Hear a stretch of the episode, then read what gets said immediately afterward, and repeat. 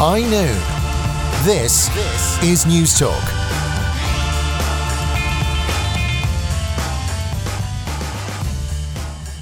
This is High Noon and this is Ciara Kelly and you're very welcome back to the show and lots of you have been getting in touch with us about all sorts of stuff. Of course the gun the gun issue has been massive for you. T in Galway says this is an industry, a massive, wealthy, powerful industry. It pumps money into the right political candidates to ensure the status quo. The land of the free is just re- just rhetoric and that right-wing media continue to push and hide behind. It's madness and it's very sad. I, I think it is. I totally agree with you.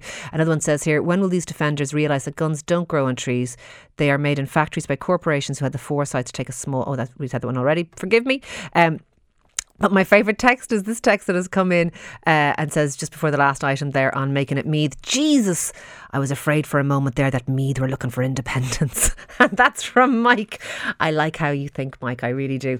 Um, do get in touch with us, 53106. But now it's that time of the week. It's Travel Tuesday, and I am joined by Barry Kenny, who this week is bringing me to the turquoise oceans and the white sandy beaches of Thailand. I am, and hopefully quite a few of those beaches, Ciara, because I have to say, one of the most daunting tasks I have had in travelling is choosing which beaches to go to in Thailand because the choice that isn't is the definition of first world problems, Barry. I don't know what is. Absolutely, but you know what I mean. It's the fear of missing out. It's oh my god. Well, I like the look of these two, but there's those other several hundred uh, that I won't get a chance to. And obviously, Thailand is the epicenter of Southeast Asia tourism, long since discovered, as referenced in Alex Garland's book, The Beach. Yeah. Uh, where, what is it? The quote is, You know, Richard, one of these days I'm going to find out, find one of those Lonely Planet writers. I'm going to ask him, What's so effing lonely about the Khao San Road, right? Which is obviously one of the, the top spots in Bangkok. But it has it all. But as I say, the beaches. Now, because of the number, there is a range, there's so many options. We're actually getting there. The cheapest is to go via Dubai or via a number of other places, via Amsterdam or Paris to Bangkok. You'll certainly get it via Dubai at the moment for about 410 euro return just after Christmas. That's not bad That's at all. not bad for the, time of year. But you can go direct the islands. You can go via Krabi, uh, via Doha with Qatar Airways to Krabi. You can go via Dubai as well to Phuket. So lots and lots of options. It's a pour over Skyscanner all day type of a destination. Don't really like Kuala Lumpur as a route as well as Bangkok uh, to get to some of the islands. First things first, check the weather. I lose count of the number of people who go to Thailand or certainly go to certain islands at the wrong time Because there year. is times of year where it rains and there's storms and they're all that. It's not like going to the Canaries. It, No. it, it, there are seasons there that Yeah. are dramatic. I mean, April to November. I mean, that's a, a large swathe of the year in terms of the Andaman coast. So that's Phuket, the Phi Islands, Koh Lanta, places like that. Um, really, if you're talking about a safe time, you're talking about the January to March, April, uh, or certainly early April, bit of de- December, obviously, as well. Uh, also, in terms of ease of travel, as say, the reason I would recommend, particularly if you're on a budget, going to Bangkok is they have tremendous internal airlines. Uh, they've got Air Asia, who are the big ones, Thai Airways themselves.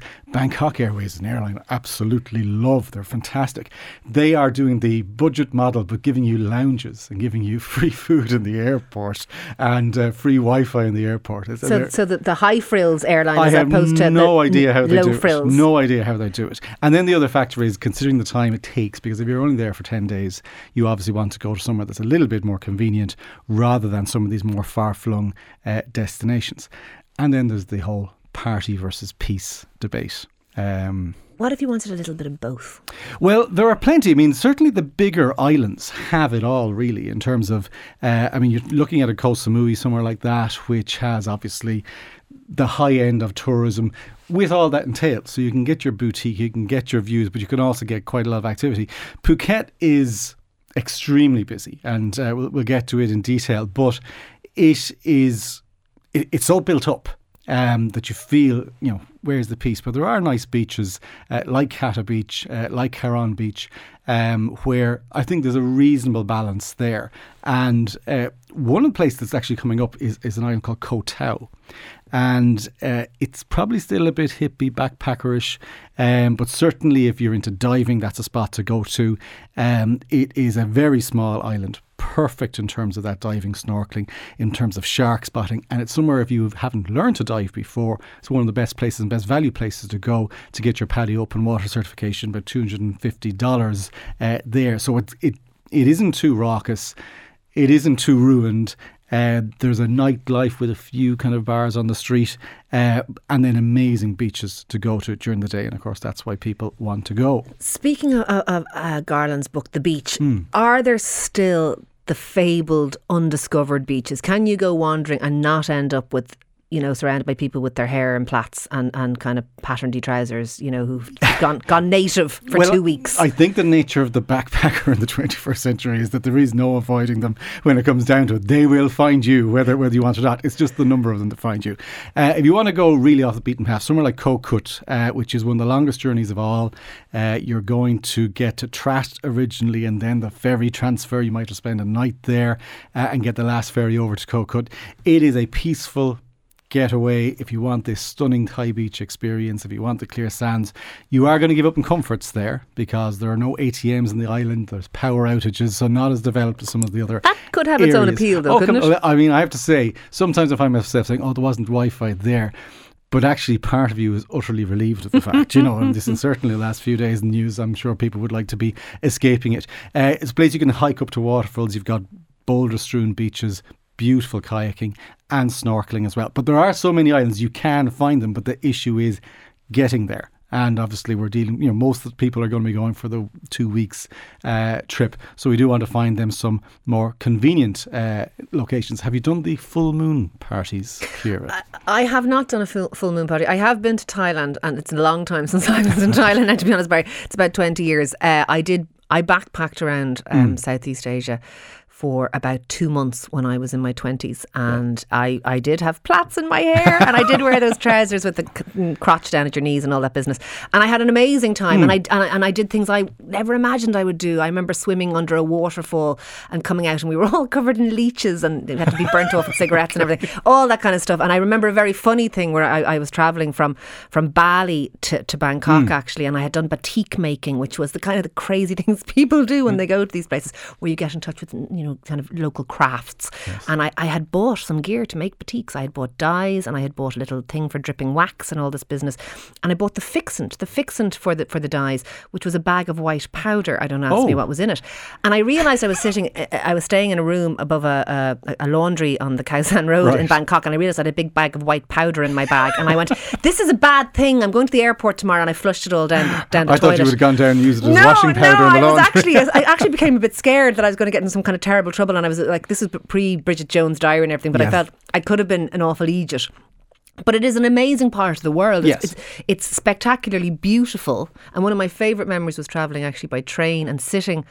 It's not like trains here. There's no safe health and safety. sitting on the back step of a train because the door was open yes. and looking out and watching the track get away from me among all these kind of big palm trees that look like something out of, of you know a Vietnam War movie or something. It's an amazing part of the world and the people are amazing and everything is beautiful. But I imagine it has moved on in terms of luxury from when I was alas. I, I mean, it has the full range. I mean, it, it, absolutely is set up for backpackers. Uh, still to this day, it has all of that. But of course, it is you know, the backpackers who've grown up, who want to go back, who want to recreate that experience, but a little bit more luxury, who want their pools and who want their Wi-Fi and all that. So that is available there.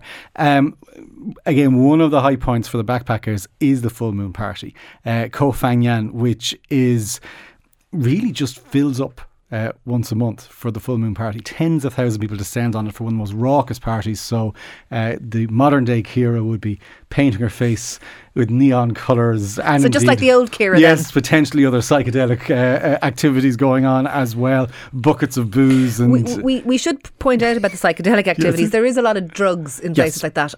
But they are illegal. They are illegal. And if you are caught by the authorities, yes, it's, yes. it's worth. People go there and think that they're in another yeah, world. No, they're not really in another world. Ab- absolutely, and indeed uh, extraordinarily strict in that regard. Yes. Uh, if if caught, it's worth bearing that in mind for people. Yes, um, but Haad Rin is the beach where all this happens. The thing about Koh Phangan is outside of full moon party, they do have half moon parties and they have black moon parties. So they're kind of, uh, uh as was going going a little bit further and trying to maintain the business model. Um, but a very quiet, uh, potentially very serene, beautiful beaches like Secret Beach and Bottle Beach away from all this uh, scene that you can go and enjoy as, basically as a romantic uh, destination as well. I mentioned Phuket. Now, Phuket is obviously extremely built up, um, but I think, particularly maybe for a family destination, uh, worth going to provided, um, particularly with younger children, you keep them away from somewhere like Patong, uh, which of course is it can be quite seedy Yeah. uh, and has that worst aspect of uh, of Thai tourism and uh, and and set up for the type of Western demands and, and overseas demands that take place there. But the beaches themselves, a lot going on, kind of you know water park act type activity uh, as well. Something I went, which I think is absolutely, I, I, I have no idea why it isn't a more popular sport, is the Muay Thai boxing. And you can, go, I mean, there's so many. Is that like kickboxing where they Yes. kick the crap out of each other? Absolutely, it's so it's so athletic. I mean, uh, and you should book ahead. And Bangla Stadium in in, in Phuket um, is. I mean, there's just this constant build. There's a bit of pageantry beforehand between the boxers, and then they just go at each other. Is it a bit like MMA sort Yeah, of? there's a bit more craft to it. I'm, I'm a, I, I don't like the MMA. This, though, was compelling to watch. And you got people from all around the world taking the opportunity to fight in the big stadia uh, in uh, Thailand, in Phuket, in Bangkok. Uh, if you also are at the other end of the scale, uh, i.e., a tourist who uh, has lost has lost leave of their senses, there are bars with boxing rings in them. I hear. And do Uh, people do this? People do this. Now, to be fair, most of them go over, do a little bit of training, and then do it. But some of them get a bit of Dutch courage. A couple of pints and say, I'll get into the ring. I'll get into the ring. Oh, my Lord. Uh, if you're matched up against the wrong guy, uh, it is not a happy scene. No. But I would recommend and book ahead if you're going to the Thai boxing because it's hugely popular. Uh, we end up having to stand and basically take people's seats as they went to the toilets. We felt like we were at the Oscars, you know. So in terms, Phuket town itself is a little bit Phuket before the. Uh, the influx of tourism uh, in terms of its centre. It feels like it's the commercial heart of it, uh, but a lot of restored buildings, a lot of mix of influences. A great route if you do have a short time, I think, is to take Phuket and Krabi. Um, and I mentioned Qatar Airways via Doha uh, to Krabi. It's not an island itself, but a lot of it's inaccessible by road, particularly Railay uh, Beach. And I think this is one of the stunners, uh, West in particular. Those typical Thai images you see of the karst limestone cliffs uh, overhanging the beach or enveloping the beaches. Um, Krabi itself is uh, really the Thai capital in terms of rock climbing and cliff climbing. I discovered I have, uh, well, I didn't discover, I knew that I have absolutely no upper body or arm strength. And um, I thought you were going to say you had some skill. You discovered an innate I can climbing fall in, skill. I can fall into the water very effectively. Yeah, yes, brilliant, absolutely. But um, you, you know, there are you can hike up, and this is one that's a dawn uh, task, and you, you're using your hands, feet, knees. You're clambering through mud and. Uh, with with ropes uh, hanging over the trees, pulling yourself up to the most amazing viewpoint over the Railay West and Railay East uh, beaches, and over those cliffs, and g- looking down into a hidden lagoon, which is even more treacherous to reach.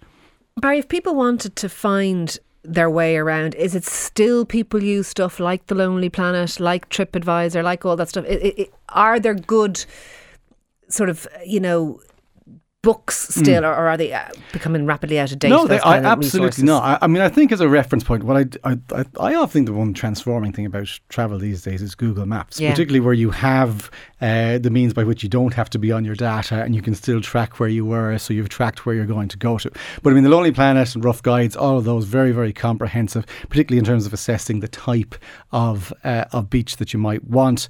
Um, one other area I should mention on uh, Railay itself is the Phra Nang beach and cave, uh, an absolutely out of this world beach.